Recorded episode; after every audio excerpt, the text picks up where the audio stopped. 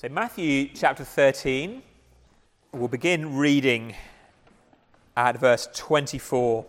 And we're in the middle of a section where Jesus is telling parables to explain what his kingdom, what his church is going to be like. Last uh, time it was the parable of the sower. And this time he has three more parables for us. So, Matthew 13 and verse 24 he, that's Jesus, put another parable before them, saying, The kingdom of heaven may be compared to a man who sowed good seed in his field. But while his men were sleeping, his enemy came and sowed weeds among the wheat and went away. So when the plants came up and bore grain, then the weeds appeared also. And the servants of the master of the house came and said to him, Master, did you not sow good seed in your field? How then does it have weeds? He said to them, An enemy has done this. So the servant said to him, Then do you want us to go and gather them? But he said, No, lest in gathering the weeds you root up the wheat along with them. Let both grow together until the harvest. And at harvest time, I will tell the reapers, Gather the weeds first and bind them in bundles to be burnt, but gather the wheat into my barn. He put another parable before them, saying, The kingdom of heaven is like a grain of mustard seed that a man took and sowed in his field. It's the smallest of all seeds, but when it has grown, it is larger than all the garden plants and becomes a tree, so that the birds of the air come and make nests in its branches. He told them another parable The kingdom of heaven is like leaven that a woman took and hid in three measures of flour till it was all leavened. All these things Jesus said to the crowds in parables. Indeed, he said nothing to them without a parable. This was to fulfill what was spoken by the prophet. I will open my mouth in parables. I will utter what has been hidden since the foundation of the world. Then he left the crowds and went into the house, and his disciples came to him, saying, Explain to us the parable of the weeds of the field. He answered, The one who sows the good seed is the Son of Man.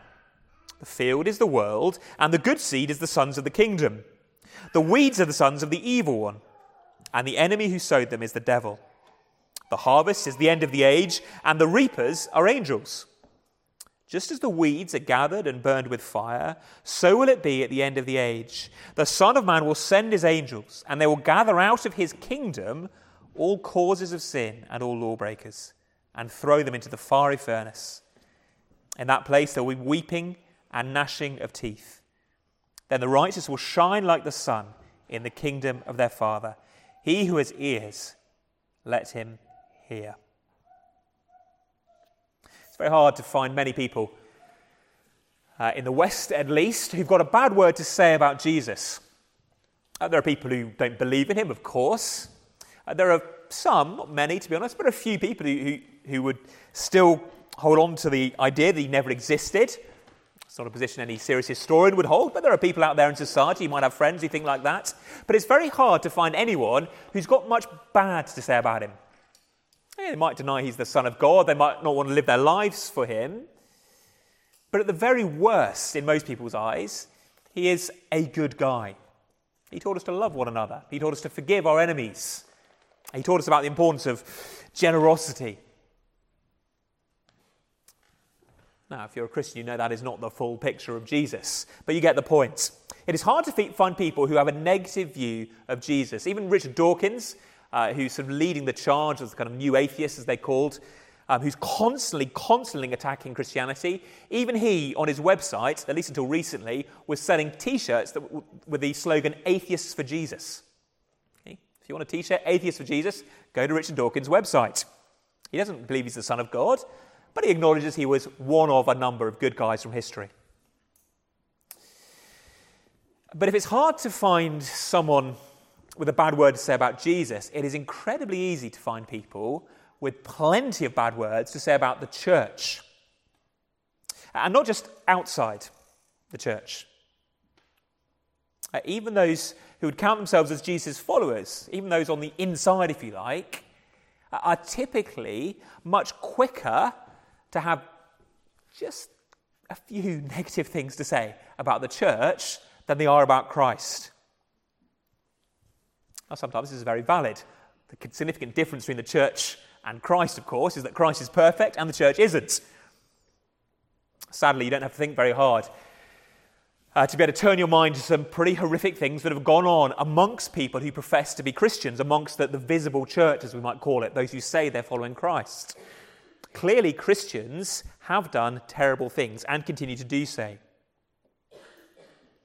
But, but even closer to home, even amongst people who would say, Look, I, I've given my life to Christ, I believe He's the Son of God, I, I, I, I want to follow Him, I believe the Bible's His word, I know I should get, get stuck into a church, even among people who are, I feel like, with us, as it were,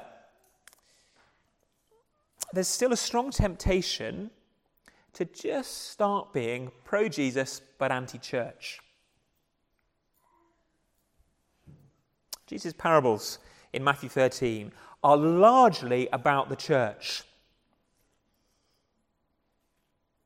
Uh, if you look down with me uh, to the parable of the weeds uh, that we began in verse 24, Jesus begins by saying, The kingdom of heaven may be compared to, and then he goes on to tell the story. This parable is about the kingdom of heaven.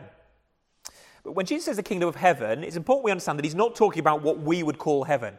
We've just prayed, we've just sung about heaven. When we talk about heaven, we're usually meaning essentially the place you go when you die, okay, the place where Christ is sat at the right hand of the Father. Uh, but that is not what Jesus is talking about here. In Matthew 13, the kingdom of heaven, for, for all intents and purposes, for our um, use this morning, means the, the church. Just, just turn over a page uh, to Matthew 16. That's two pages actually. Uh, Matthew 16 and verse 18.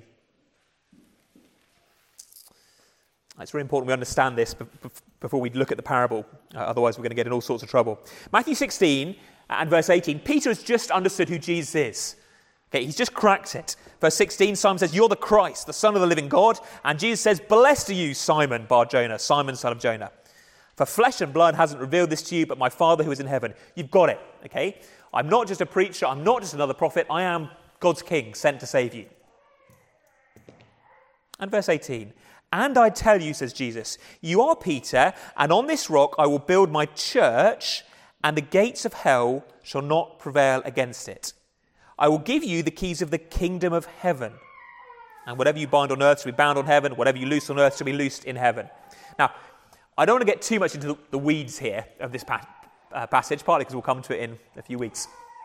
But, but, but the thing I want us to notice is that Jesus says he's going to build his church on Peter and what Peter has said. We'll return to that.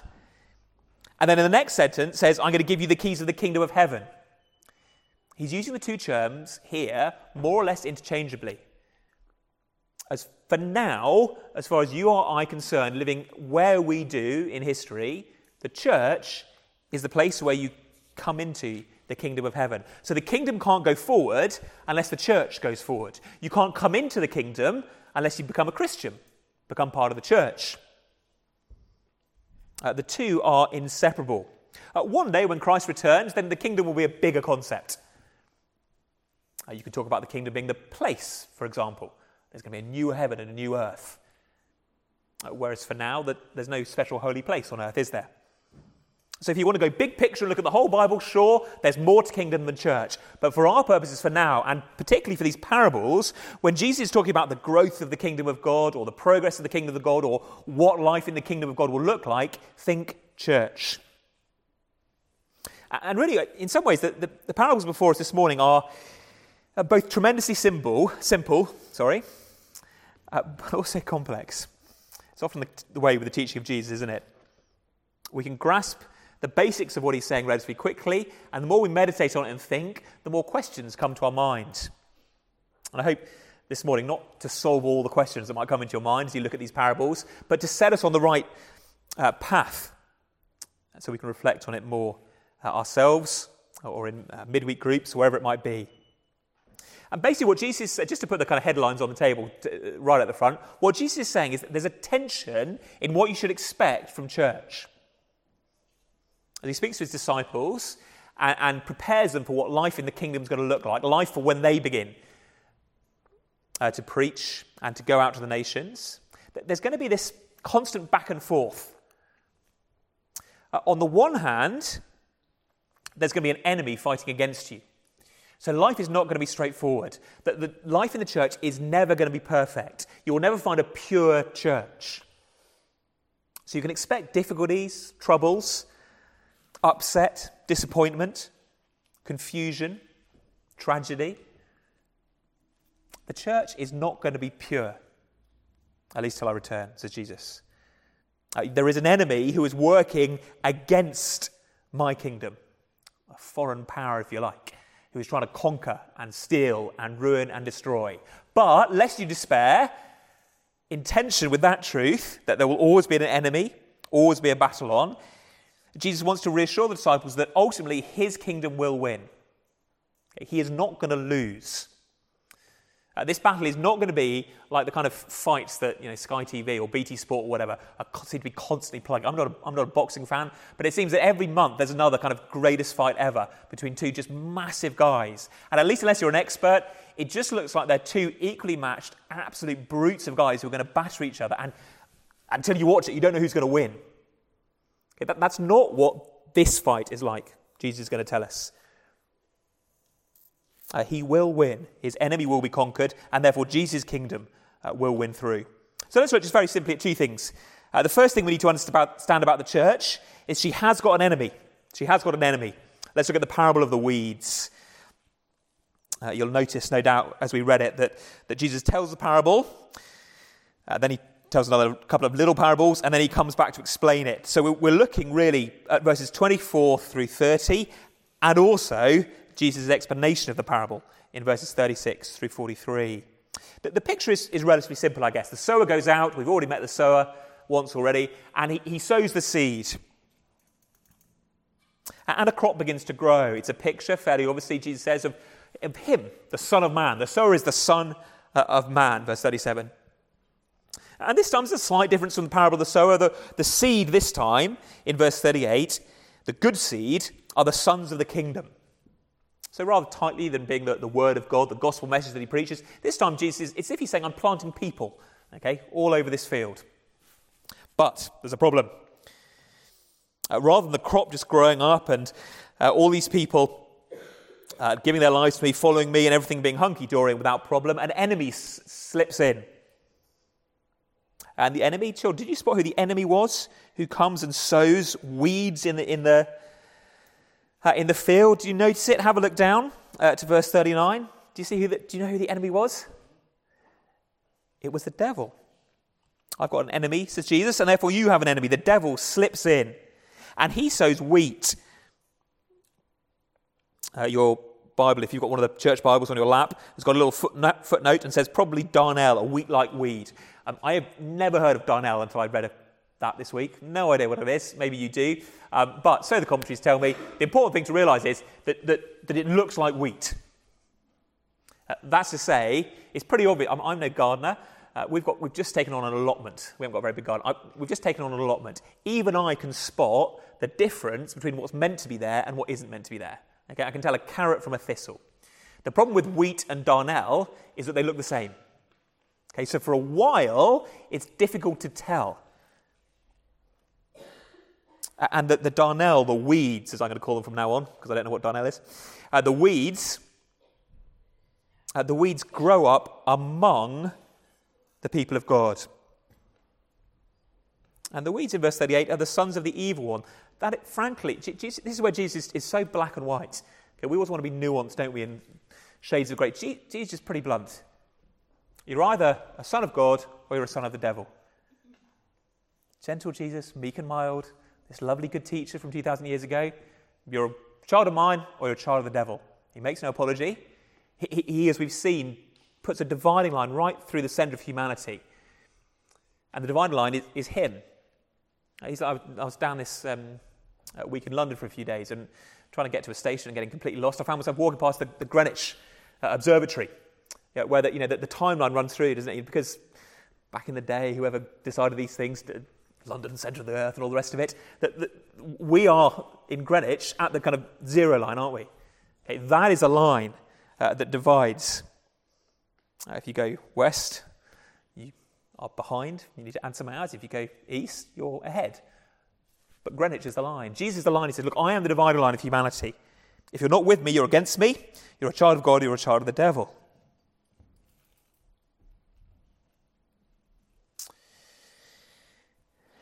But the difficult question for us, it, it comes in relation to the field.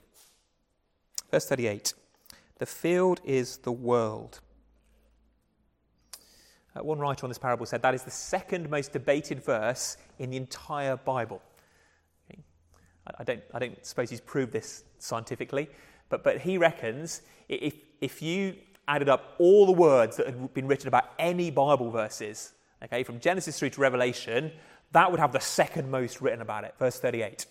Number one, in case you're interested, is that when Jesus says, This is my body, you know, at the Lord's Supper. Okay, and all the debates that have happened about from different denominations and is it really his body? Is it a picture of his body? That's number one. Number two, he reckons, is this. Now, I, I, don't know if that's right. I've not read every Christian book ever written, but it's not a bad shout. The, the debate is this, or the question is this Is Jesus saying in this parable, look, um, in the world in general, there will always be people who follow me and people who stand against me.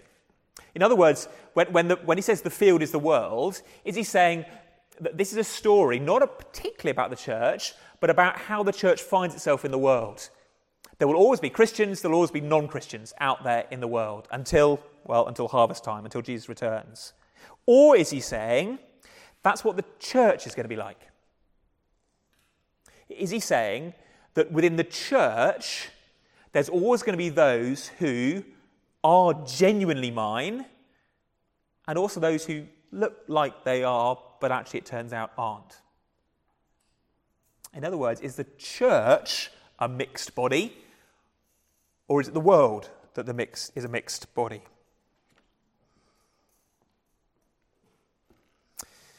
At first glance, when Jesus says, Well, the field is the world, we might think, job done. It's obviously, he's obviously meaning that there's Christians in the world and non Christians in the world. But, but actually, historically, that's not how this, this parable has been read by, by most people. That is probably the dominant view more recently, but historically, from the early church, Augustine, through to kind of Calvin, through to J.C. Ryle, the great bishop, that, that actually this has usually been understood as a story explaining the nature of the church. That it's the church as it seems to us, what theologians call the visible church, that it's the church that is mixed contains both those who are Jesus' and those who stand against him. I think that's right for a couple of reasons. Well, first, let me say both things are true. Okay, that's one thing to reassure you. Every now and again, you come across things in the Bible and they're not as clear as other things. And the problem is with us, not the Bible. The Bible's a good book, we're just not very good at reading it.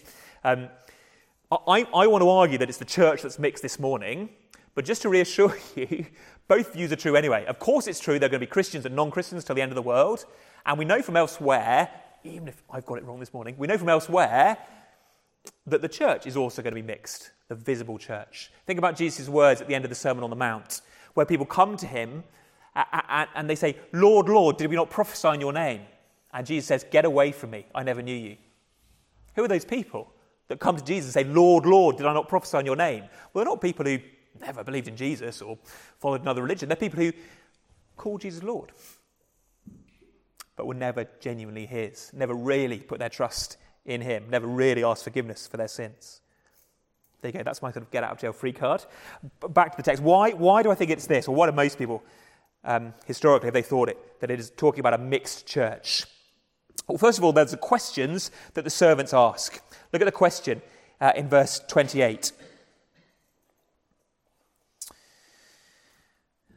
Uh, the master, Jesus, says to his servants, An enemy has done this, caused this trouble. So the servants said to him, Then do you want us to go and gather them? I.e., do you, want to go, do you want us to go and get rid of all the weeds? Now, that is a strange question to ask if we're talking about people out there in the world. Why would, so the first people who were the servants in this story are the, are the, the disciples okay, the followers of Jesus, the apostles. Why would the, the apostles have the responsibility of getting rid of people who are in the world? And what would that even mean? But perhaps more significantly, in verse 41, uh, look where the weeds are growing. Uh, when judgment comes and the Son of Man sends his angels, verse 41, the Son of Man will send his angels and they will gather out of his kingdom all causes of sin and all lawbreakers out of his kingdom. There's a kingdom word again. Or in verse 25, where do the weeds grow? In the, in the story, it's told the first time. Uh, the weeds grow among the wheat. Uh, that is why, historically, traditionally, this, this has been seen as a story about the church. That amongst true believers, there will always be growing up those who don't truly believe, who aren't really born again, to use language from elsewhere in Scripture. And it's only at the last day when Jesus returns and Judgment Day comes that we'll truly see the separation between those who, who are truly Christ's and those who aren't. Uh, what does that mean? It means a number of things. It, means church is never going to be perfect. And by that, I don't mean any one congregation, although that is certainly true, but the whole church worldwide. It is never going to be pure and perfect. Now, it's not that we therefore just give up and don't bother if someone you know, has an affair in the congregation. We don't just say, well, hey, you know, that's life. No, you, you, you deal with sin as it grows up in the congregation. In just a couple of chapters, Jesus is going to teach the disciples about what, what we call church discipline, what to do when someone unrepentantly sins. Uh, in the book of Corinthians, Paul, Paul writes to them and says, Look, I can't believe that you're letting one guy in the congregation sleep with his mother in law and you're all kind of fine with it. And he says, No, no, no, you've got to throw him out if he won't repent. Of course, offer him grace and forgiveness, but if he won't repent, you've got to throw him out. So, so this parable isn't saying, hey, just stuff all that, just, just chill out, who cares? No.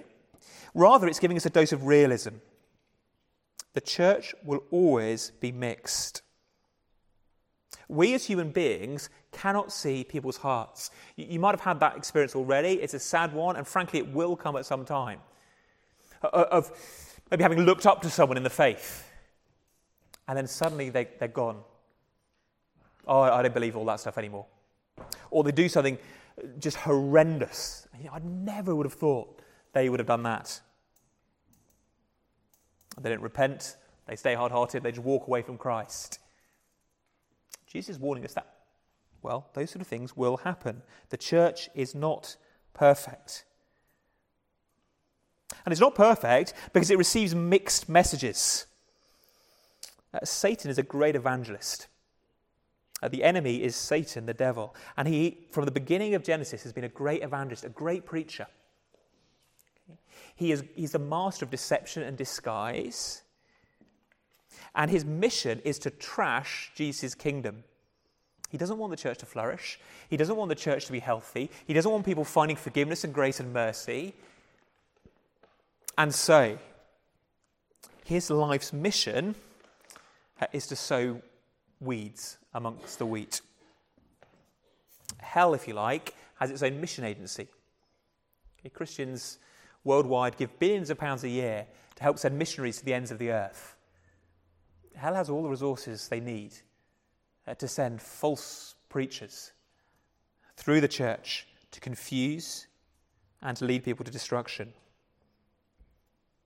That's why Jesus is so adamant that we must listen carefully to him I don't want to spend too much time on it today, but that little section, verses 34 and 35, uh, where Jesus turns and explains why he's speaking in parables, is very reminiscent of, of, what he did in the middle of the parable of the sower, where he stepped aside and said, Look, the reason I teach in parables isn't because they're nice, cute stories that help people understand. It's not just me showing I'm good at illustrations. Rather, I speak in parables because they, they hide the truth unless you come to me for it.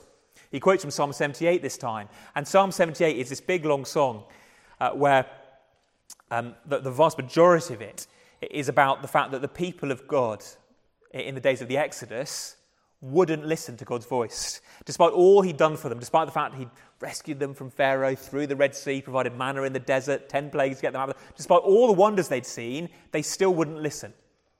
They were a wicked generation.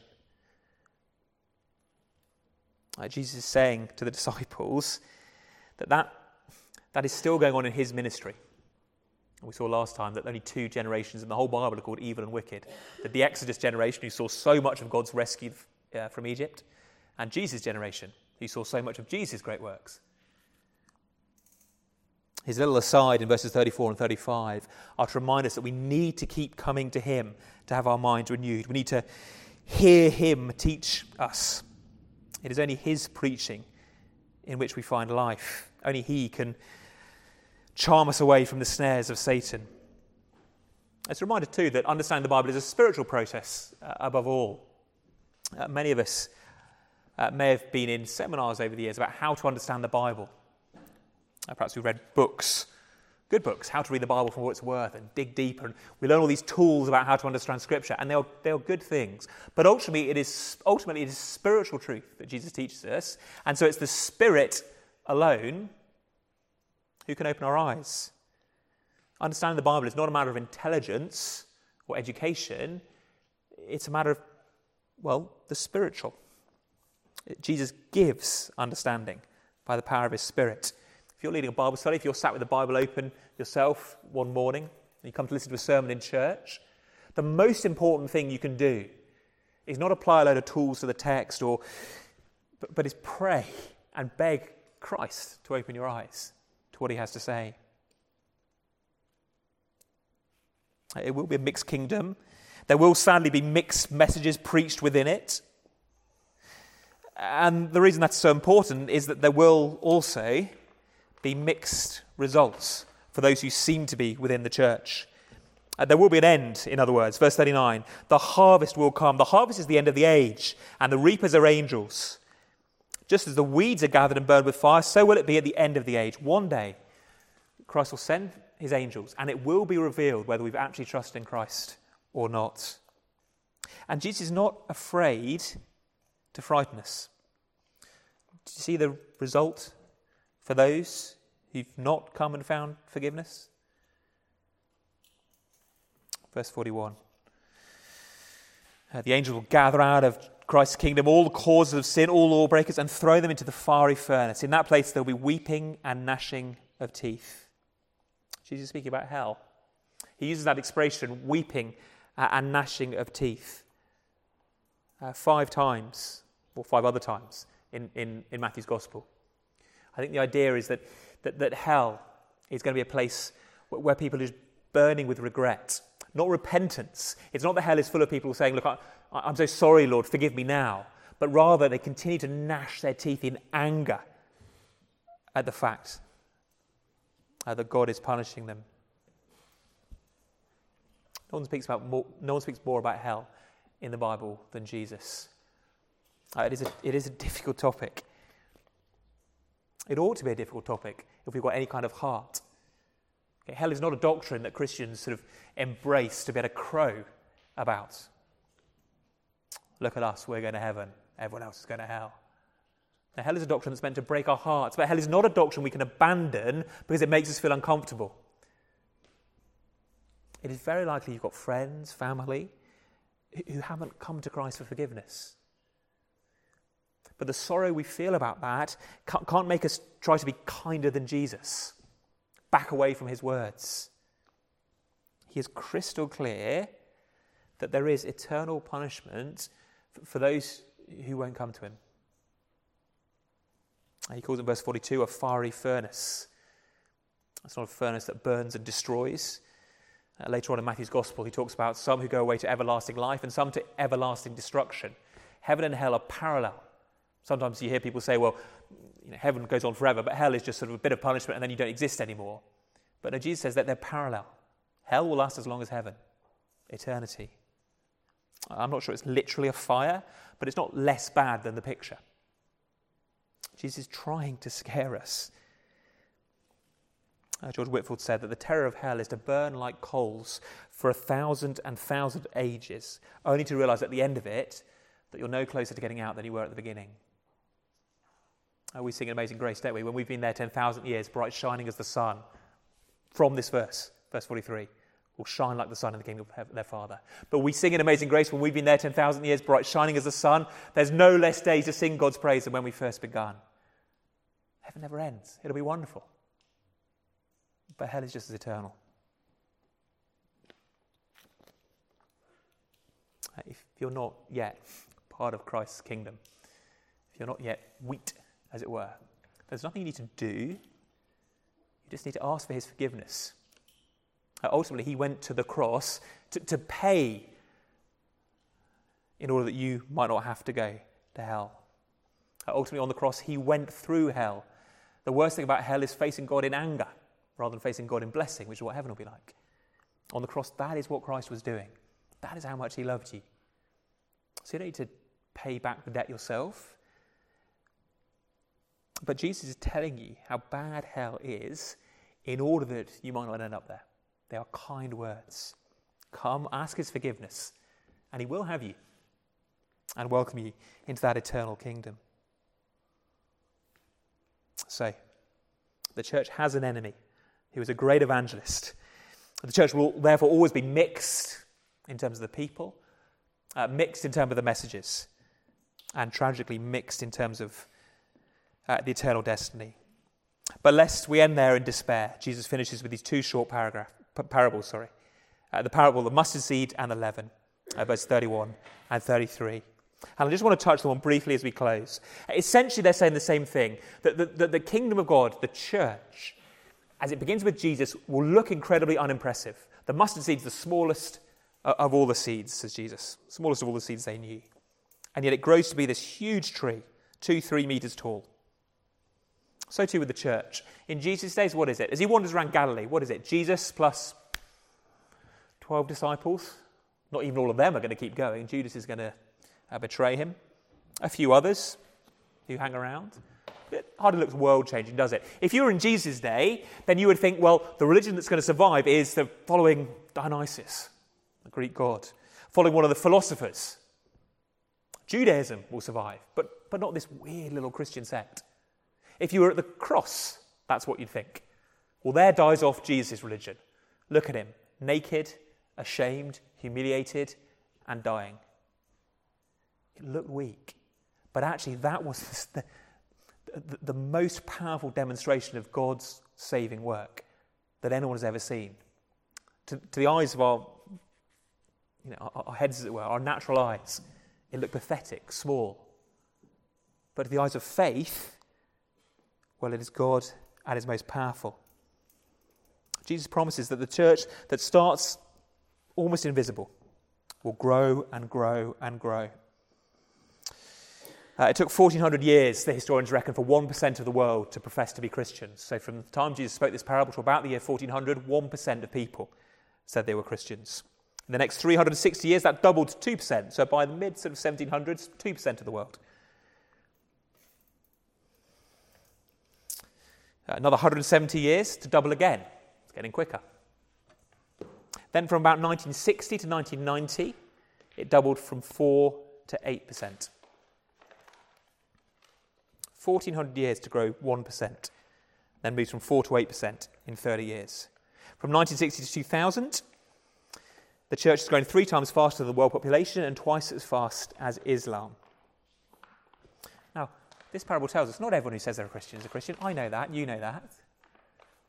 But we are seeing Jesus' words fulfilled. Often we don't see very clearly. I think that's the point of the parable of the leaven. Leaven is like yeast children. You put it in the flour, you don't see yeast growing bread, do you? It just works its way through and, and helps the growth. Often the church grows when we're not noticing. 1958, uh, Mao's wife, Chairman Mao's wife, said Christianity in China has been confined to the museums. It's dead and buried. 1958. 2014, 50 million Christians at least in China. Mao's wife, well, she's dead and buried. Jesus' kingdom will grow. It won't always look spectacular. Sometimes on the local level, it won't look spectacular. Uh, church planting, church plants. Okay, this is not the most beautiful building, even in Leeds, is it? Uh, let alone in the country. Uh, we are not the biggest congregation in Leeds, let alone the country. But of these things matter. Very often, I think that different stages of Jesus' mission look like the big picture. The big picture is start small, grow big. Very often, that's what happens in, in, in missionary movements too. Start small, grow. There's no promise to Christchurch Central that we will grow and grow and grow. But we are part of that bigger plant. That's one of the reasons we have to keep our eye on the global picture. If we only obsess about our little corner of our little city in our little county, sorry, our great county of uh, Yorkshire, then, then we'll, we, we, may get discouraged. We're meant to think global. That's what the parable of the, mustard seed is about. But neither are we to despair at the day of small things use a phrase from elsewhere in Scripture. Jesus' power is not often shown in the spectacular and the mighty. Jesus' church, it, it, you know, the bride of Christ, does not always look beautiful, if we're honest. But that is how he works, and he loves her. You will find a hundred things wrong with this church, let me tell you. And probably about 99 of them will be my fault. But, but that's going to be the case wherever you go. We, we can move around, and for a while the, the glitz and the glamour attracts us, but we'll just find problems in other churches. When we planted it in Derby in 2010, the first person who wanted to get on board from outside the little group of seven or eight of us uh, was, was, someone emailed me. I was really excited. Oh, this is brilliant.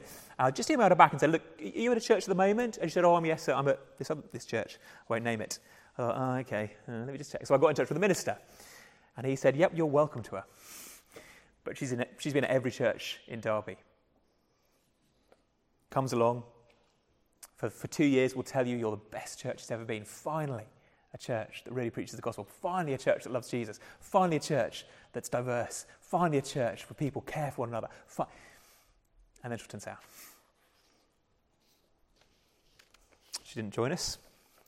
And to be honest, I'm not that disappointed. Churches are impure. Churches are small, often, weak. But Christ loves the church. Christ loves his pride. Christ died in order that we might live. And our destination is glorious, for verse 43. Then the righteous will shine like the sun in the kingdom of their Father. I quoted it a couple of weeks ago, but it's so good. I want to quote it again. C.S. Lewis, writing about this, says, Look, if you could see, in, in, as you look at your brother and sister Christian, if you could see what they, would be, they will become when Christ returns and transforms us, you'll be tempted to bow down and worship. They'd be that glorious. But now, they don't look so hot. Be happy with a day of small things. Don't be disillusioned by trouble in the church. Persevere, uh, even when the fruit seems small. And be patient with Christ's bride. He is. He's been patient with you. So, wait, patient to wait all those years until someone explained the gospel and you became a Christian. He might be patient for another millennia, another hundred years. I don't know. But our job is to be faithful where we are. Keep, to use the parable of the sower, keep sowing the seed uh, keep giving opportunities for the world to come in to that harvest. Uh, keep growing his kingdom uh, until heaven is full of those who shine like the sun in heaven. Let's pray. Uh, our Father, uh, all the glory is yours, and so we trust not in chariots, not in horses, but only in the Lord our God. Uh, we're sorry for the times that we have sought ourselves for power, for glory uh, rather than happy, being happy uh, to humbly carry out the mission you've called us to. Uh, we pray for our church, pray for other churches in Leeds, particularly some of the plants that are going on at the moment, uh, that though they be small as, as mustard seeds, they would grow and many would come to faith. We pray that you'd give us the same patience with one another, patience with your bride, the church, as Christ has had with us. And we pray ultimately that the harvest would be immense. Uh, that in our city in our county in our country by the power of your Spirit and the word of your gospel. Uh, many tens, hundreds, thousands, millions would again find the saving love of Christ. Fill heaven, we pray, with bright, shining suns. We ask in Jesus' name. Amen.